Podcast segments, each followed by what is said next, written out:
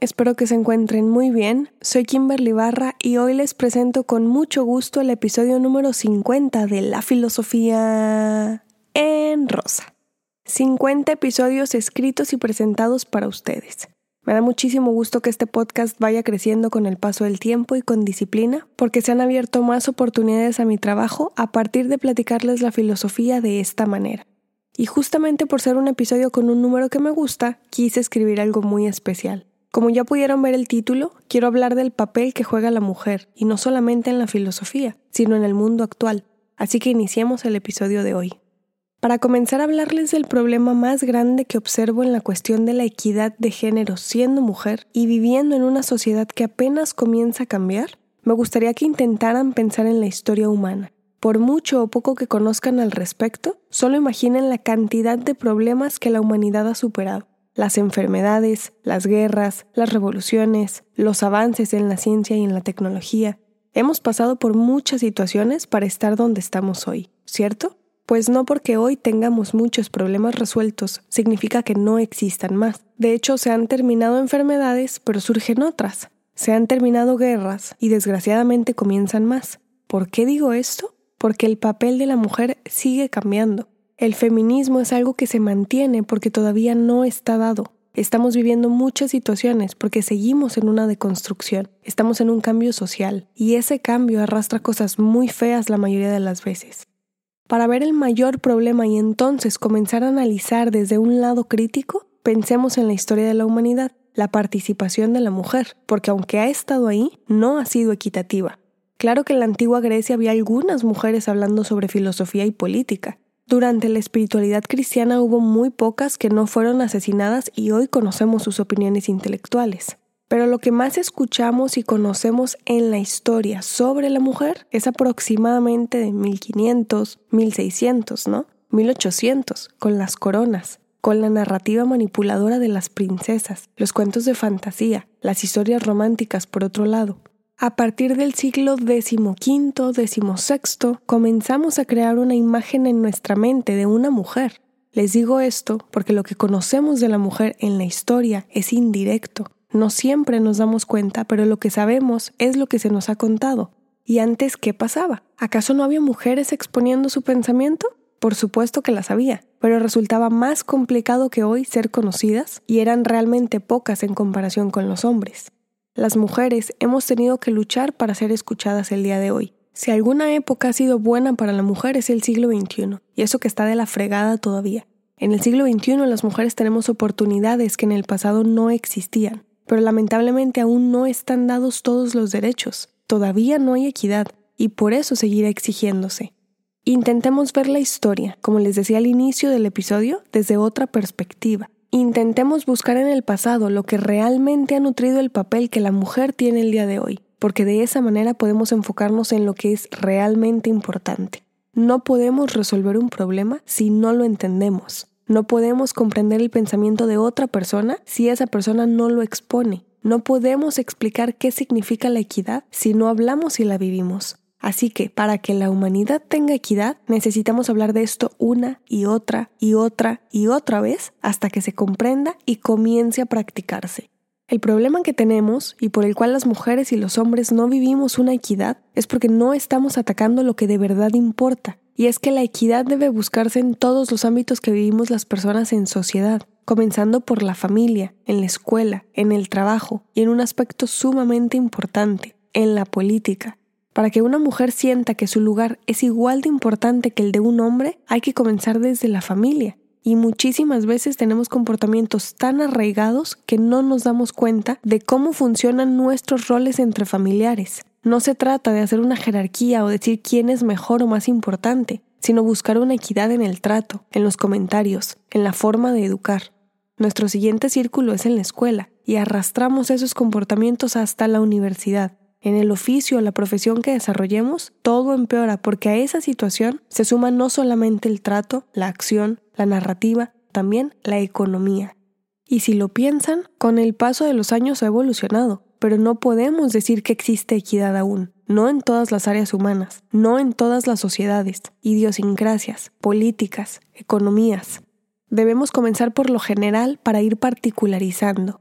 Cada persona es diferente. Ustedes y yo somos diferentes en muchísimas cosas. Tenemos otras en común, claro. Con las mujeres, con las personas que se identifican como mujeres, pasa lo mismo. Somos diferentes. No todas hemos tenido la misma historia de vida, no todas hemos sufrido la misma violencia, ni en el mismo nivel, ni del mismo tipo. No todas tenemos los mismos objetivos, ni los mismos sueños. No practicamos las mismas religiones. No nos tratan igual socialmente o en nuestra casa. No todas las mujeres queremos las mismas cosas para nuestra vida particular y no tenemos que estar de acuerdo en lo que otra mujer quiere o en cómo lleva su vida. Pero para que un cambio social pueda desarrollarse y todas las mujeres nos encontremos en equidad con los hombres, no nos tiene que importar si nos gustan las mismas cosas que a las otras. Para que el género femenino se encuentre en total equidad de responsabilidades, derechos, tratos, para que logre establecerse como un movimiento que ponga a la mujer en equidad, se necesita cuerpo social, se necesita apoyo. Los grandes cambios se crean desde las pequeñas acciones que tenemos en mayoría. El primer paso para iniciar la comprensión de esto es que se identifiquen con el género femenino, masculino o no se identifiquen con estas categorías. Se trata de humanizar nuestro cerebro un poco más de lo que se nos ha enseñado. Somos seres humanos, somos personas, Independientemente del género, del sexo, de los gustos que tengamos, hay que reconocer que en la historia no ha existido equidad ni igualdad jamás, ni entre hombres y mujeres, ni entre pobres y ricos, ni entre dominantes y dominados. Significa que nuestro primer problema para captar la equidad es que no existe una igualdad en nuestras sociedades. Ahora me voy al género que me interesa para continuar este episodio, el género femenino, la mujer. Rosario Castellanos comenta en un libro que me encanta, titulado Mujer que sabe latín, que las mujeres hemos sido un mito en la historia, un mito contado, y eso puede comenzar a cambiar a partir de ahora. Si bien en el pasado han existido momentos sumamente injustos para las mujeres, sabemos que siguen existiendo. Negarlo sería no solamente irracional, sino malvado y asqueroso. Podemos servirnos de esa información para no repetir ciertas conductas, actos, narrativas y entonces comenzar a cambiar directamente nuestras acciones hacia las mujeres. Seamos mujeres, hombres o no nos reconozcamos así, las mujeres no hemos vivido equidad todavía.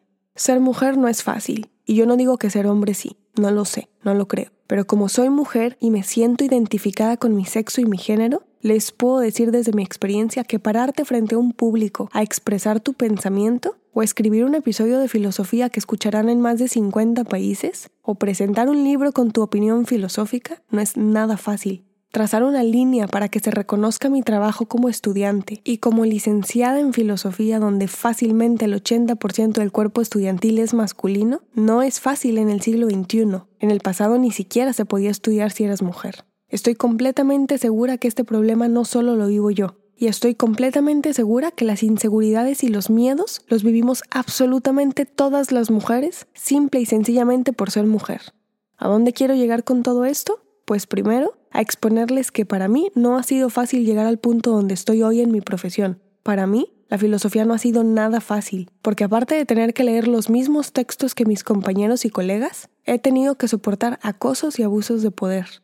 Y quiero que se comprenda que no temo a las críticas en mi profesión, y me encantaría que ninguna mujer tuviera miedo a ser criticada por su trabajo, por su oficio, por su profesión, por su desarrollo laboral, pero con la intención de hacerla mejor profesionista, no que la critiquen por la cara que tiene, o el cuerpo, por ser mujer.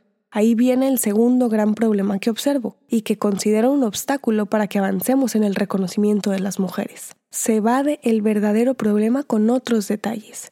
A mí me da igual si una mujer se depila las piernas o no, si se pinta las uñas, se tiñe el cabello, si usa faldas y vestidos o detesta los tacones. Me da igual si una mujer quiere tener hijos o ha decidido no hacerlo. Me da igual si su sueño más grande en la vida es casarse o quiere tener tres novios, mientras sea su decisión y esté consciente que se le juzgue por sus acciones como ciudadana, no por cómo vive su vida. Y probablemente a ustedes tampoco les importan esos detalles. Pero ¿qué creen? Socialmente sigue siendo un problema, porque si estuviera resuelto, no crearía conflicto. A las mujeres se nos ha enseñado socialmente a no apoyarnos entre nosotras. Se nos ha enseñado socialmente a ser mancuerna con un hombre, pero a competir contra otra mujer. ¿Quieren un ejemplo facilísimo? Imaginen una pareja heterosexual. Imaginen que el hombre de esa relación tiene un acuerdo de fidelidad con su pareja. Le promete monogamia, pero un día le es infiel con otra mujer. ¿Qué se nos enseña socialmente? En primer lugar, que esa mujer es una puta. como si la palabra puta fuera una ofensa. Y la pareja, la mujer, va a detestar a la otra mujer, no al hombre que le hizo una promesa de fidelidad. No va a culpar al hombre con quien vive, con quien duerme, con quien come, con quien tiene hijos, sino a la mujer que desconoce. Socialmente se nos ha enseñado a ver como competencia a otras mujeres. Se nos ha enseñado a responsabilizarnos de nuestras acciones y nuestros pensamientos, pero también a responsabilizarnos de los pensamientos que tiene el resto sobre nosotras. ¿Por qué? Porque en la historia humana la mujer tiene tan poco tiempo con voz y voto en comparación con el hombre que es mejor que algo inicie mal a que inicie con poder y entonces venza. Es una táctica viejísima de batalla. Divide y vencerás. ¿Qué pueblo va a ganar una guerra si está dividido? Mientras continúe esta dominación en la narrativa, en la acción, en el pensamiento y en la educación de una mujer frente a otra, no habrá unión para lograr equidad.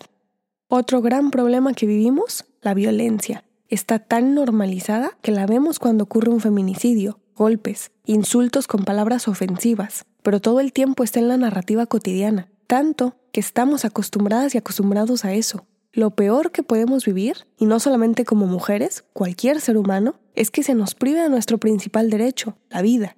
Como mujer, temo todos los días a eso en este maldito país feminicida donde las instituciones y el gobierno no buscan nuestra protección, ni siquiera les importa.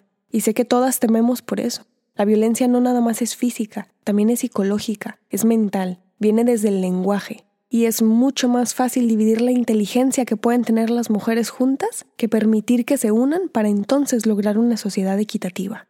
Otra evasión que producimos en sociedad, la intolerancia a las mujeres que exigimos que se nos trate con justicia, respeto y equidad. No solamente en una cita con otra persona, en la escuela, en el uso de las redes sociales, en las prácticas humanas que tenemos, nos han contaminado tanto la cabeza que escuchar a una mujer hablar de equidad hoy es intolerante. Les molesta una marcha de mujeres, pero no dicen nada cuando se matan como animales en un estadio de fútbol. Al pueblo le indigna que rayen un monumento porque es mucho más fácil respetar la estatua de un sujeto que ni siquiera conocen, porque no saben de historia, que reconocer la desesperación que siente una mujer, la agonía que se siente querer ser escuchada y respetada al punto de dañar las cosas hacia la cultura de tu localidad. Hay tanta intolerancia hacia las mujeres y su libertad que les parece indigno que muestran los pechos en una protesta, pero viven de la maldita pornografía. Vivimos en la intolerancia porque siempre se ha buscado establecer el poder sobre la masa y mantenerse en esa posición.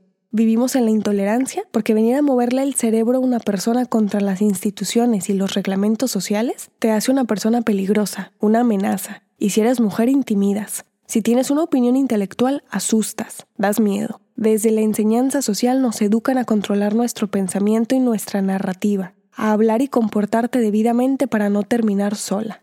¿Ustedes creen que a una mujer inteligente le da miedo estar sola? ¿Creen que una mujer inteligente dejará de tener opiniones porque le dicen que intimida? Una mujer inteligente madura con las experiencias y con el tiempo. Una mujer inteligente aprende a expresarse sin ofender a otras mujeres, a otros hombres, a otras personas. Y una mujer inteligente jamás se sentirá con la autoridad de decirle a otra que no es feminista, porque recuerden que la mujer es víctima de su circunstancia. Y si ustedes conocen a una mujer con pensamientos sumamente arraigados o misóginos, enséñenle, tolérenla, respeten su historia, comprendan que no ha tenido una vida fácil, compartan su conocimiento para que esa mujer pueda ser mejor, ayúdenla a entender la circunstancia y la realidad que vive. Esto es la filosofía, y es lo único que sé hacer. Voy a herir susceptibilidades, voy a molestar a muchas personas con mi opinión, voy a apoyar a todas las mujeres que pueda, y por más complicado que me resulte, me voy a llevar la vida en aprender y apoyar el pensamiento de cualquier mujer, de cualquier hombre, de cualquier persona que no se identifique con un género. Necesitamos modificar la ideología de las personas, de las sociedades, desde la praxis y la lexis. Así como necesitamos tomar acción y decidir en sociedad, necesitamos también tener educación y racionalidad, porque la vida es un equilibrio. Probablemente las mujeres de hoy no veamos los cambios completos, porque los cambios llevan procesos de tiempo, de razonamiento, de crítica, de teoría y de práctica. Mi razón me obliga a esperar que las hijas y las nietas de las mujeres que hoy exigimos equidad puedan tener lo que nosotras no tenemos, pero no nos cansaremos de exigir. Independientemente del estilo de vida que cada mujer quiera llevar, de sus gustos, de su forma de vestir, de su forma de actuar, Necesito aliarme con ellas para que nuestra categoría en la humanidad pueda ser tratada con respeto, con dignidad, que se nos juzgue intelectualmente, no por la cara bella que tenemos por traer una corona con joyas en la cabeza. La que quiera entrar a concursos de belleza que entre, y la que quiera tener hijos adelante. La que quiera acostarse con quien se le dé la gana debe tener los mismos derechos y el mismo trato que cualquier otro hombre y cualquier otra mujer. Escribí esto el Día de la Mujer. No ha habido en tiempos pasados una mejor época para la mujer como el presente. La mujer de hoy exige justicia y equidad. La mujer de hoy agradece las experiencias del pasado para superar el presente y deconstruir la ideología. Ser mujer en el siglo XXI sigue doliendo. Y duele mucho. Es por eso que dedico este episodio a mi mamá, que se ha llevado la vida en darme todo pagando precios inhumanos. A mi tía, que me ha educado desde que nací y me protege de todo. A mis tías que nunca han dejado de apoyarme y han sido mi guía, a mi abuela, que fue víctima de sus circunstancias, pero educó a seis mujeres para que no tuvieran la vida que tuvo ella, a mis primas, que son una motivación en mi vida, a las hijas de mis primas, a mis amigas, a mis maestras, a la doctora que me ha apoyado desde que nos conocimos y dirigió mi tesis de licenciatura, a la doctora que hoy apoya mi investigación futura sobre la dominación del siglo XXI, a la diseñadora de mi libro que me ha apoyado desde que nos conocimos, Daniela Guerrero, y digo su nombre porque ella se dedica a las redes sociales, a cada mujer que escucha mi podcast donde quiera que se encuentre. Quiero dedicarle este episodio a cada mujer viva y muerta de este planeta. Vamos a llegar a la equidad, nos vamos a acercar a ella lo mayor posible el día que nos enfoquemos en lo que de verdad importa, en que somos seres humanos, en que nuestro valor debe ser el mismo sin importar cómo naces, con cuál sexo, con cuáles gustos, qué género tienes o si no tienes uno. El día que deje de importarnos herir susceptibilidades para buscar un cambio donde se nos trate legal y humanamente como a los hombres. Es un proceso, desgraciadamente, muy complicado, que tiene poco tiempo comparado con los hombres en la escala de los logros humanos. Pero entre más conocimiento, racionalidad y unidad haya, será más rápido lograr. Me despido de ustedes en este episodio. Muchas gracias por escucharlo, por compartirlo y por apoyar mi proyecto. Si quieren información sobre mi libro, mi curso o algún filósofo que les interese leer, pueden buscarme en las redes sociales Instagram, Facebook y Twitter con el nombre del canal. Saben que pronto habrá un nuevo episodio con un nuevo tema y les expondré la filosofía como a mí me gusta. Soy Kimberly Barra y esto es La Filosofía en Rosa.